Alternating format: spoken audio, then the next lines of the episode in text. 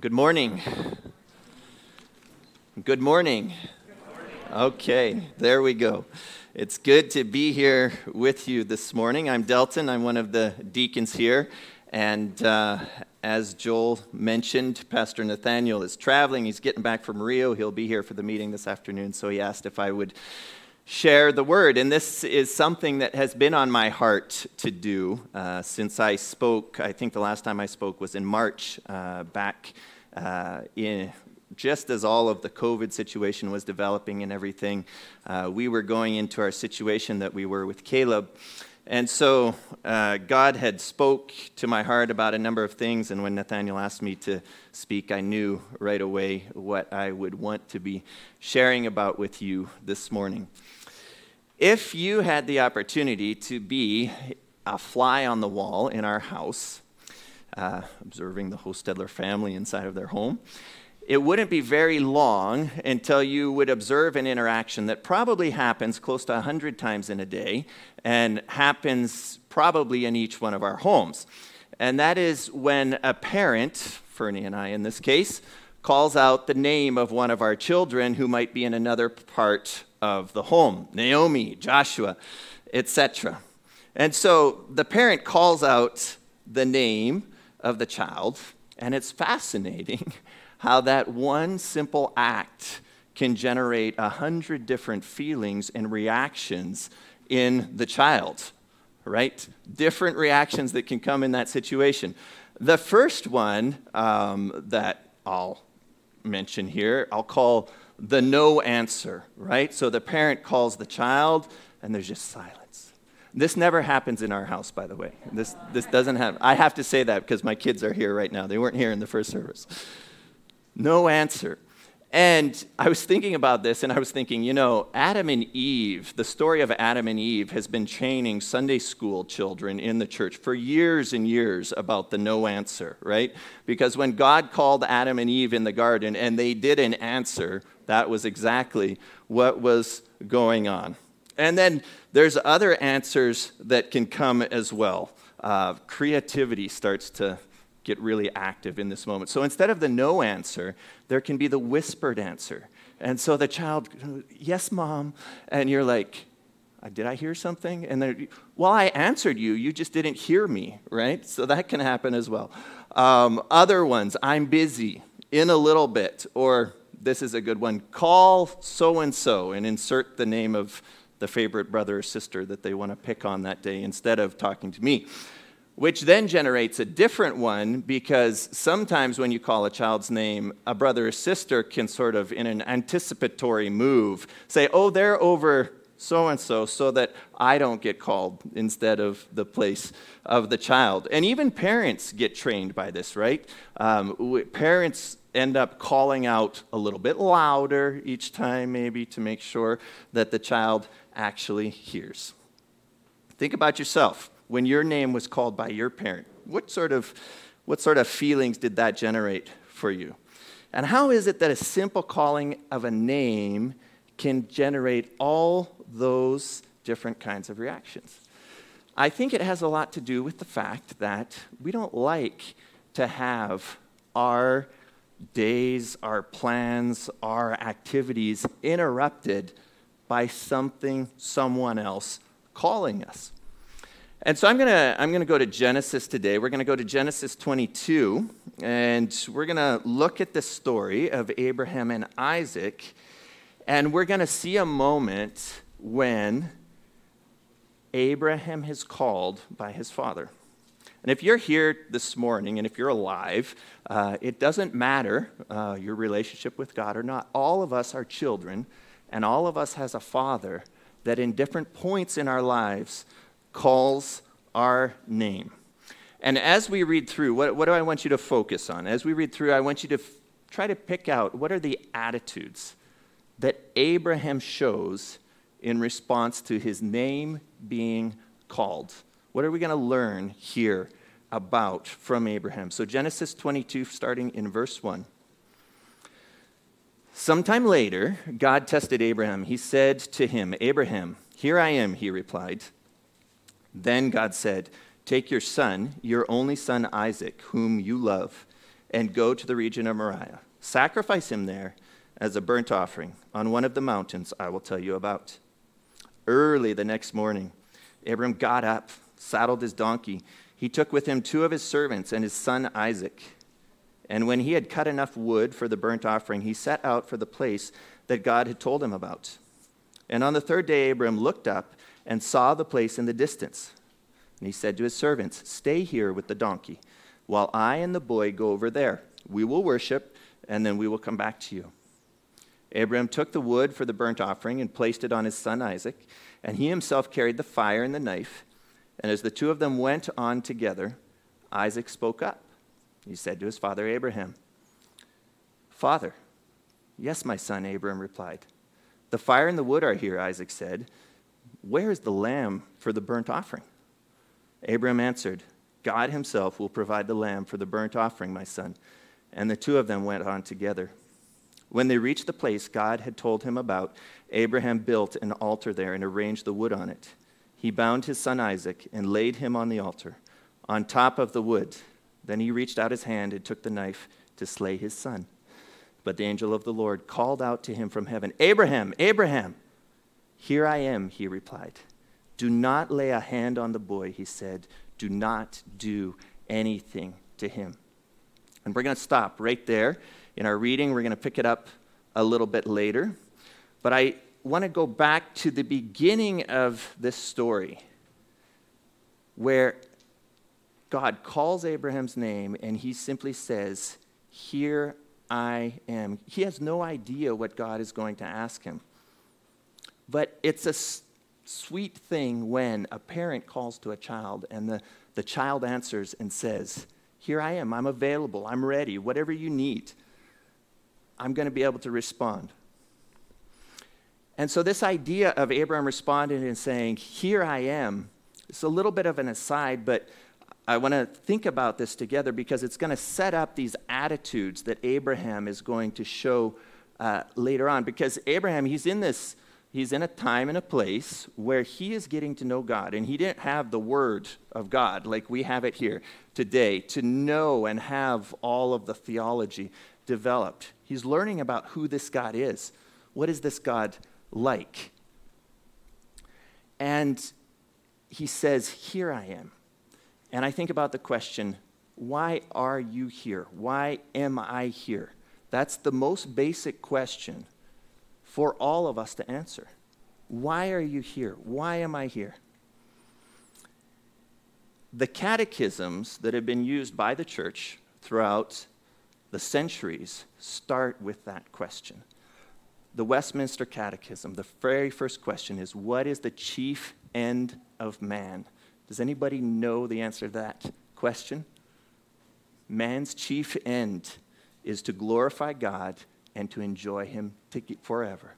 Why am I here? Why am I here? What is my point? What is my place? glorify God and enjoy Him forever. Jesus said in the New Testament, the first and greatest commandment is this number one, to love the Lord God with all your heart, soul, mind, and body. You are here. I am here for God. So let's get back to the story now. And God calls, Abram answers, and then God says this Take your son, your only son, whom you love, Isaac, your son, your only son, whom you love, Isaac. That's quite a request. And God knows what he's asking of Isaac here, of Abram here, doesn't he? Because he repeats this. He goes through and he hits each one of these things. And this, this simple interaction of a father calling a child just got really, really deep. This son was the son of the promise. This son was miraculously born in Abram's old age. That son was in that other moment of great faith when Sarah was told that she would have a child, Abraham's wife, and she laughed. Abraham did not laugh, he believed in faith. And this son was promised to be the father of many nations. And yes, God says, That one, that son, I want you to sacrifice.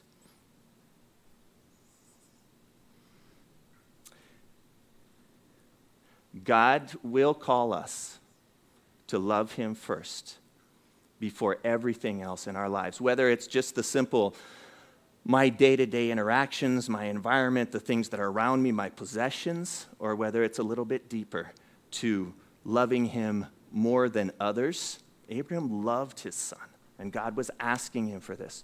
Or yourself, your plans, your goals, your desires.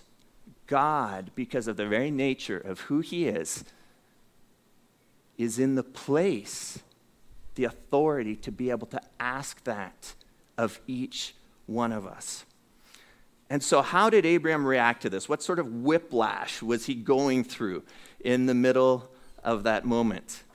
It's probably important to note right here at this point that a reaction that you and I can have with our 21st century minds is perhaps not a reaction that Abram had because we're dealing with a situation where God tells him to sacrifice his own son, and we react against that. But we have to remember that in that time, in that culture, this was what God's deities did. Child sacrifice was common. This was seen as what deities required of their followers.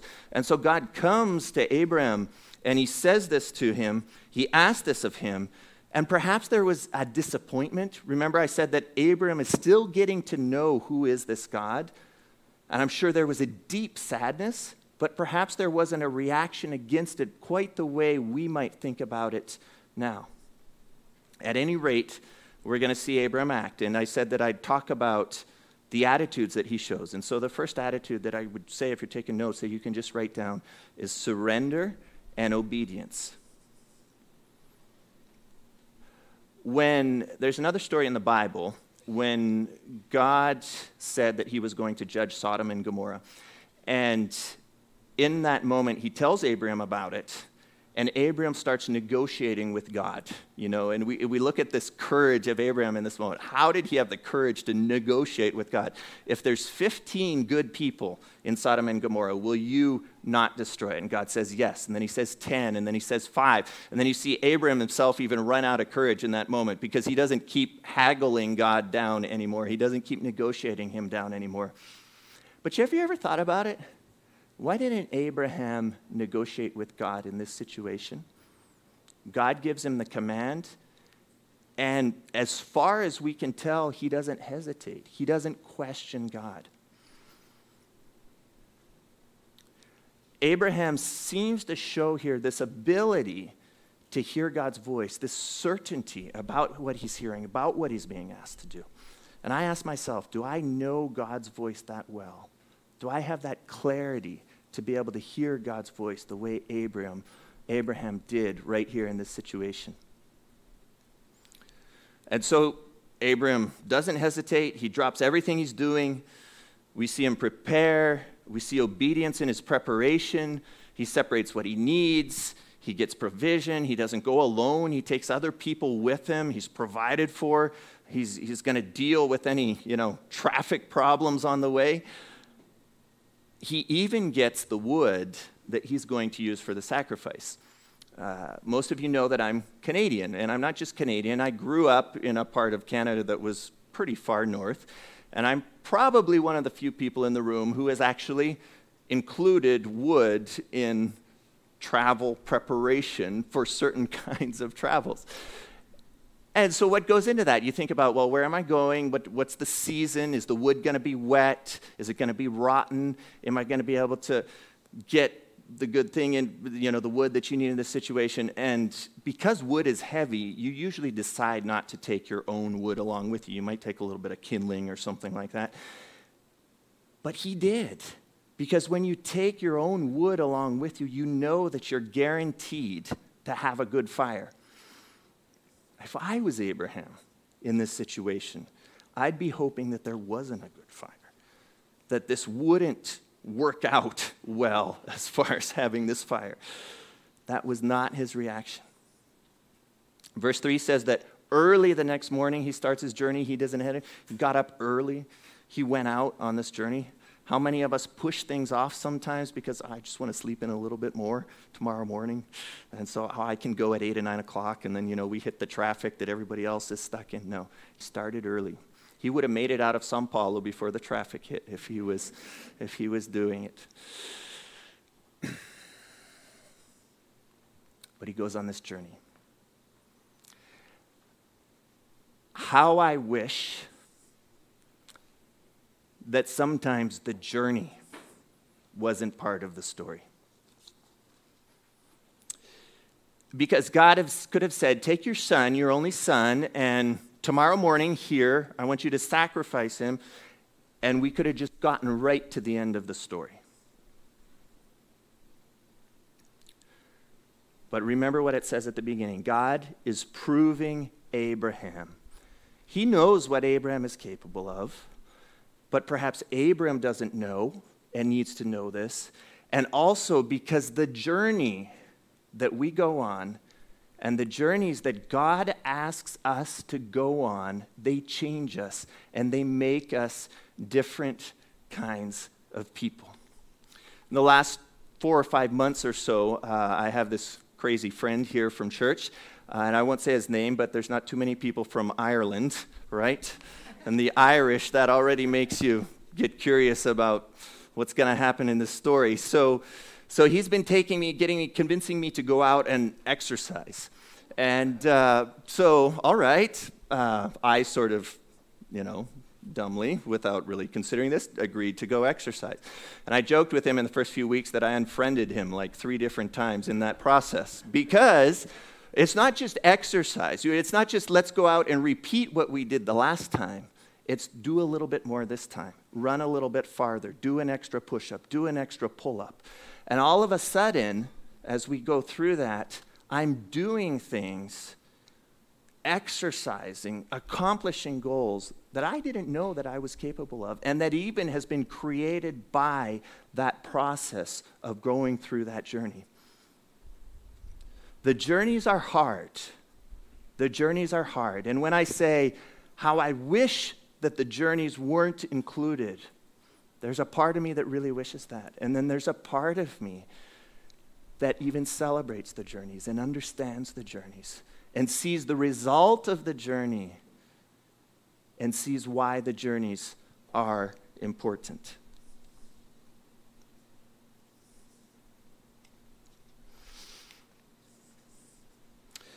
So, what is this faith? What is this faith that Abram has? Who is it in? Verse 2, God says to Abram, To go to a mountain I will show you. And this phrase is probably almost routine to Abram by now. This was the exact phrase that God used with him when he first introduced himself to Abraham all those years ago and called him to a new place, to a new country.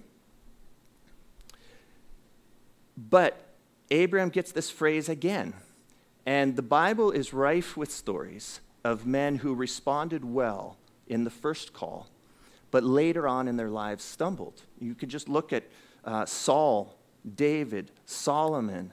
They all responded well, and then they had key moments later on where they stumbled. Go to the place that I will show you. Go to the place that I will show you.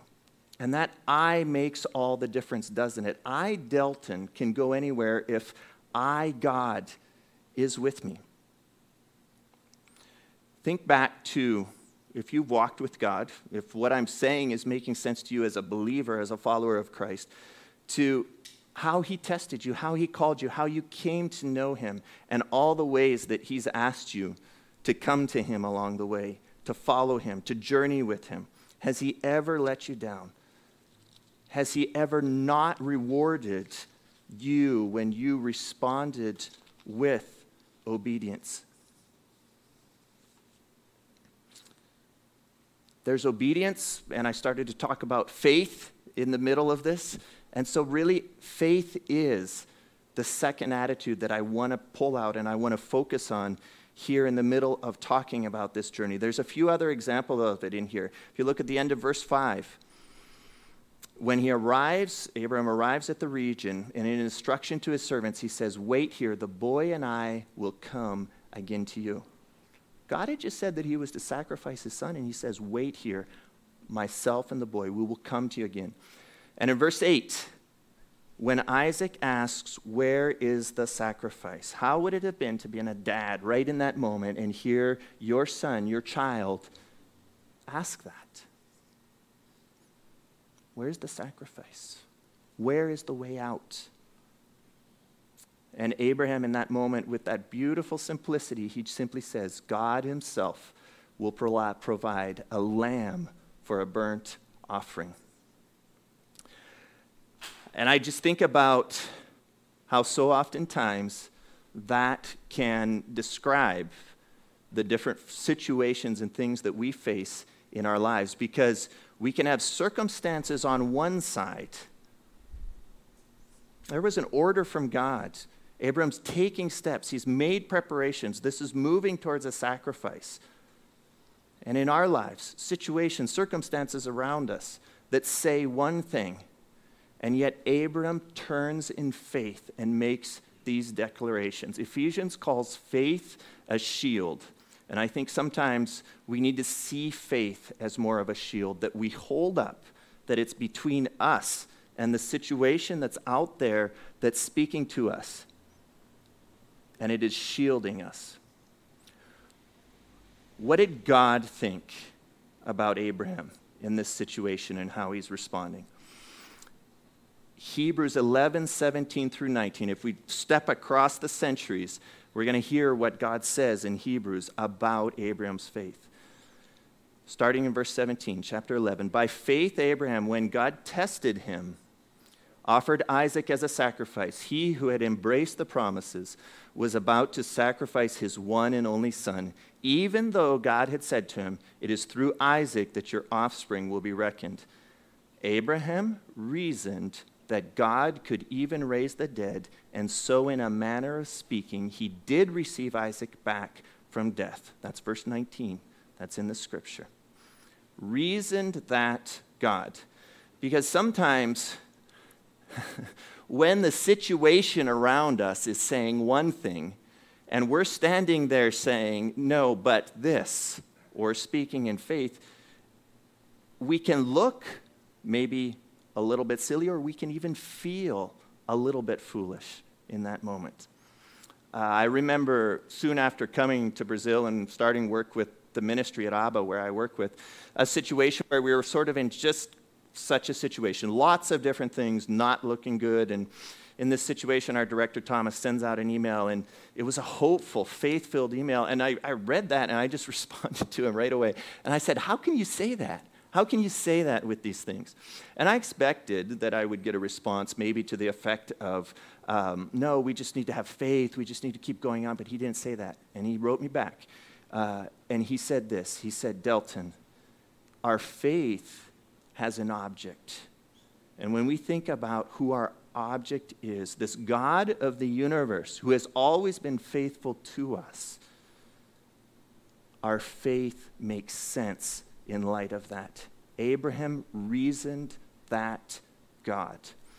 1 Corinthians 10:13 No temptation has overtaken you except what is common to mankind. You're not facing anything that is beyond what you are able to handle in your situation as a human being if, and here's where it says, God is faithful. He will not let you be tempted beyond what you can bear. But when you are tempted, He will also provide a way out so that you can endure it. We have faith. Abram had faith because God is faithful.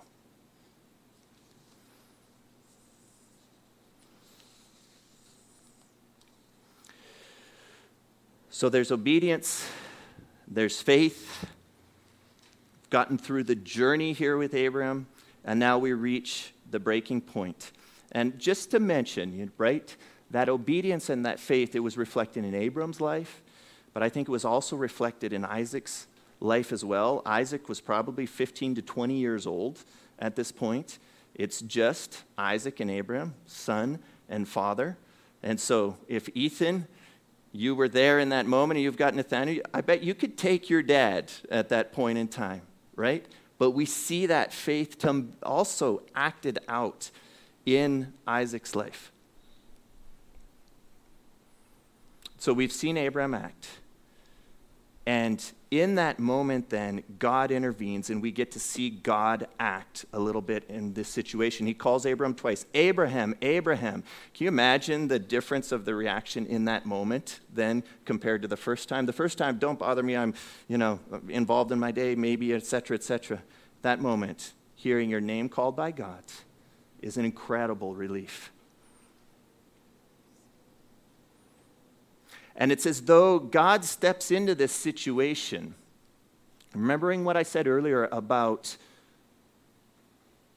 this question of sacrifice being something expected of a deity. And God says in that moment, other gods are going to be that way. I am not like that. Other gods will ask you for the life of your child and will provide no way out but I am different.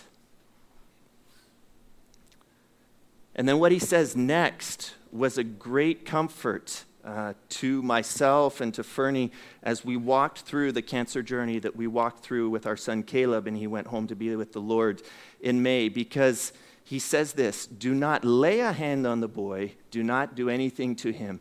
And what God just spoke to me in the middle of that situation was you love your son, but my love for your son is infinitely beyond. So we can love our children, we can love our spouse, we can love our parents, our family, but ultimately, God's love for them is so far beyond what we can ma- imagine. And we see this in the insistence of these words. Do, don't, you, don't you dare lay a hand on him. Verse 12 continues Now I know that you fear God because you have not withheld from me your son, your only son. That first phrase, now I know that you fear God. The, the, the chapter starts saying that it's a test, and the result has been accomplished, it's been celebrated. And God knows, Abraham knows, Isaac knows how much he fears God. But then finishes with this phrase because you have not withheld from me your son, your only son. Oh, the echoes of grace that are bound up in that phrase. And we see Abraham's final attitude here. I mentioned obedience, I mentioned faith, and I just want to mention worship. And I'm going to read verses 13 through 18. Abraham looked up and there in a thicket he saw a ram caught by its horns. He went over and took the ram and sacrificed it as a burnt offering instead of his son. So Abram called that place, The Lord will provide. And to this day it is said, On the mountain of the Lord it will be provided. The angel of the Lord called to Abraham from heaven a second time and said, I swear by myself, declares the Lord, that because you have done this, and have not withheld your son, your only son. I will surely bless you and make your descendants as numerous as the stars in the sky and as the sand on the seashore. Your descendants will take possession of the cities of their enemies, and through your offspring, all nations on earth will be blessed because you have obeyed me. Would have been nice, wouldn't have it, if between the two bookends of Abraham, here I am, and Abraham, here I am, and God steps in, says, You don't need to do the sacrifice, if it hadn't have needed a sacrifice. Think back to the story that I started with. I mentioned Adam and Eve. Why were they hiding in that moment? Because they had just disobeyed God, and they had just introduced, tainted their own lives with sin and all of humanity and this problem that we live with that is sin, that requires a sacrifice. And Abraham understands that. And he looks around and he sees that there's this ram. And he takes it and he sacrifices it in his son's Isaac's place. And he recognized this need for payment for sin. He is so grateful for the provision in that moment of that sacrifice. that he names the place, the Lord will provide. And the symbolism here is just heavy. It's just drenched all over the story, probably more clearly than any other story in the Old Testament of Christ and what he did.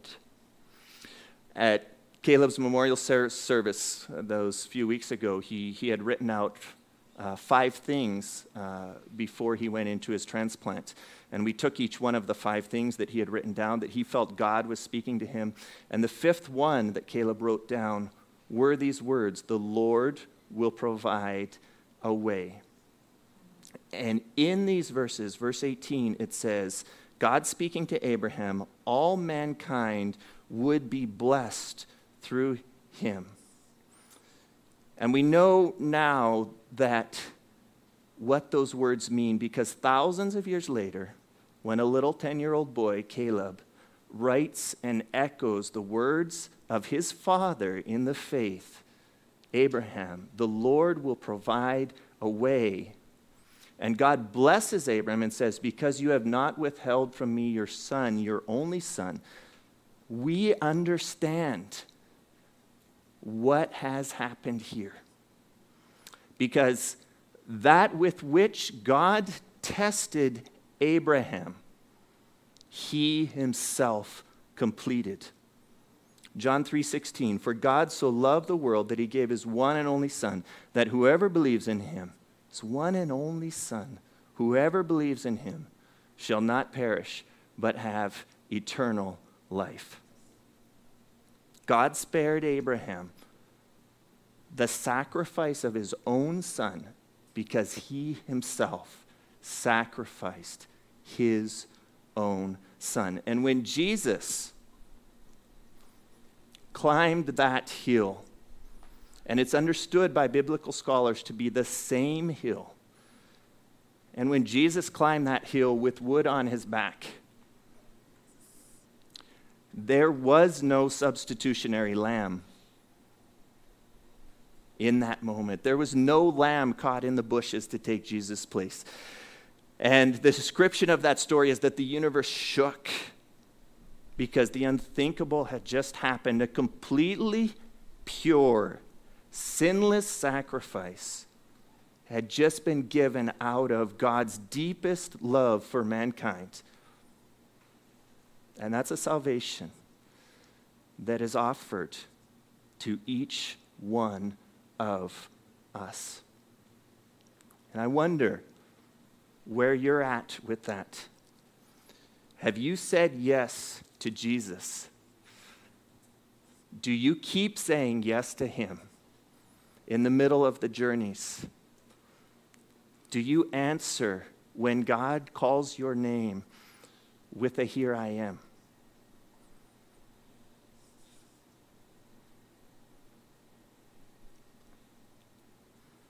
I hope we do.